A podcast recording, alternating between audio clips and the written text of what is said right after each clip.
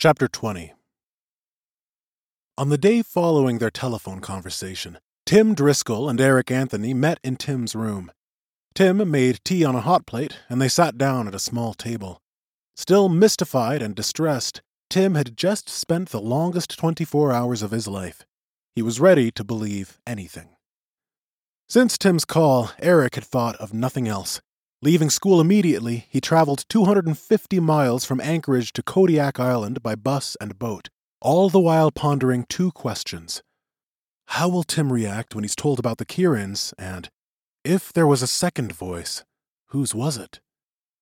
Certain one voice was Till's. Eric was just as sure Jack had something to do with it. Three factors made him think so. Till had disappeared, Jack was at his uncle's house when Eric phoned, and Bailey had a small, empty box, voices coming from it. "Tell me what's going on," said Tim, gazing at Eric. Eric cleared his throat. "Another intelligent race exists on Earth." "You've got to be kidding, man," said Tim, pushing his chair back. "They're called Kierans. They're small and invisible to humans." Tim listened, wide-eyed. Eric telling him everything from Kieran's relationships with animals, birds, and fish to Till's staying with Eric and Jack. Tim was dumbfounded. This stuff's off the wall, he thought. Incredible. Impossible. I was ready to believe anything, but this? Yet this guy seems like a rational person. Something really weird happened yesterday. Unbelievable as it seems. This would explain it. He thought of something. Vanity's been catching huge amounts of fish and crab for months. Nobody can explain it. Even the crew doesn't know how, but we weren't complaining. The captain seems to know something no one else does. Now you tell me about little critters, invisible ones that can talk to animals? You think... When I first saw Till, he was in a stream communicating with fish. Tim shook his head. That's gotta be it. Can you believe it? What did you call him? Kierans. Somehow it... He's been drawing fish and crab to our boat. Oh, what am I saying? I don't believe any of this. Getting up, he paced the floor. Bailey put him in a box, and for all these months made him do it. Man, this is too much. You said there might have been a second voice? When the voice... Maybe it was this Till's... I don't know anything that's going on here... When it said your name and where you lived, it was like it was asking someone else about it. Who, I, I couldn't hear very well. Tim remembered something. You said these little buggers, whatever they are, use birds? Yesterday, two huge blackbirds, uh, crows, no bigger, landed on the cabin, and Bailey kind of went berserk, climbing up to the roof and swiping at one before they took off. Any connection? Might be. Eric paused. We have to free Till and whoever's with him. Where are they now? Bailey keeps the box with him all the time, by the steering wheel when he's on the boat, in a duffel bag when he goes home. Where would he be now? Tim looked at his watch. It's uh, five thirty. He goes to the Blue Loon for supper.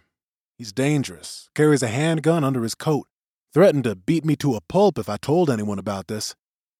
I can't believe this is happening. What does he look like? Tim described him. Let's try to find him, said Eric. Don't worry, we'll be cautious. We can't be seen together, said Tim, as they walked toward the Blue Loon saloon. He'd be suspicious of anyone he saw with me. It's up there. The tavern was a block ahead. I'll go in first, said Eric. You come in a few minutes later. If he's there, point him out. If he's not, sit down with me. Eric entered, and the tavern was jumping. Looking for a booth, he glanced about for the bearded captain, but saw no one like him, and sat down near the back. Tim entered and glanced about nervously. Seeing Eric, he sat down with him. Not here, said Tim. If he comes, when he comes, I'm out of here. Ordering coffee, they waited. Before long, Bailey burst through the front door, red duffel bag in hand. Tim got up and slipped out the back way. Bellying up to the bar, Bailey put the bag on the floor, then sat down on a stool. Alaskan summers are short, and it was a Friday night. The joint was packed and noisy, everyone having a good time. Bailey was in a jolly mood. Getting up, he strolled about, but never too far from the bag, slapping acquaintances on the back, ordering drinks for himself and friends. Shortly, he sat down on his stool and ordered dinner. Visualizing what the bag contained, Eric watched his adversary closely. Bailey was finishing his meal when the jovial friend beside him got up from his bar stool, shook hands all around, and started for the door. Eric approached the empty stool. A bleary-eyed Bailey turned toward him. "Anyone sitting here?" asked Eric.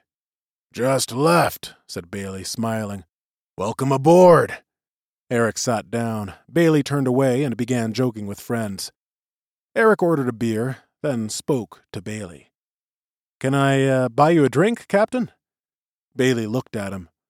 "Friend, anybody can buy me a drink. Bailey's Irish cream on the rocks," he told the bartender. "What else? Named after me." Laughing, he focused on Eric.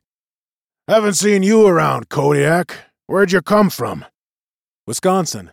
Came up here to see what the last frontier has to offer. Might settle down here." "A cheesehead," scoffed Bailey. "Hey, everyone! We have a cheesehead, a Wisconsinite in our midst." He turned, serious. "Alaska's all right. Anything can happen here. Kodiak Island, Alaska's Emerald Isle. One of the country's largest commercial fishing ports is here." He looked Eric in the eye. "But don't come here to fish. That's my territory. No one's gonna take it. Ask anyone. They'll tell you I'm the best by far." He laughed. "Ah, I've caught more fish and crab than anyone ever. Hey," he said, turning to the others, "my friend here is buying."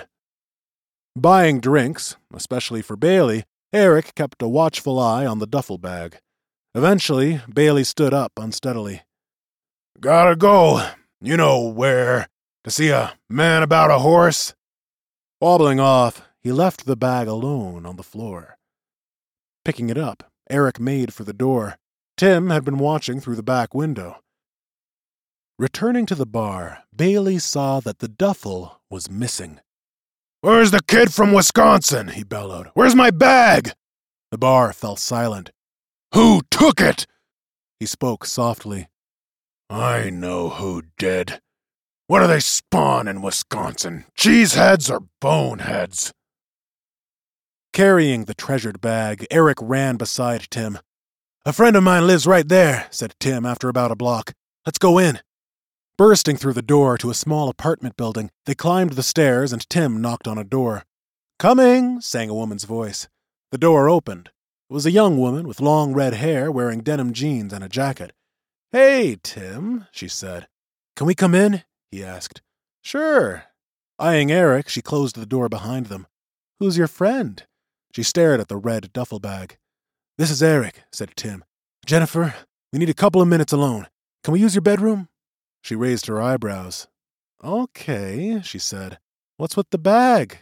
What'd you do, rob a bank?" She giggled. "Gonna count the money here? Picked out a great place to do that." Eric gave her a curious look. He and Tim stepped into the bedroom and closed the door. Eric put the bag on the bed, unzipped it, and spread it open. They were devastated. "Bailey's no fool," said Tim. The cage was gone. Inside was nothing but newspapers.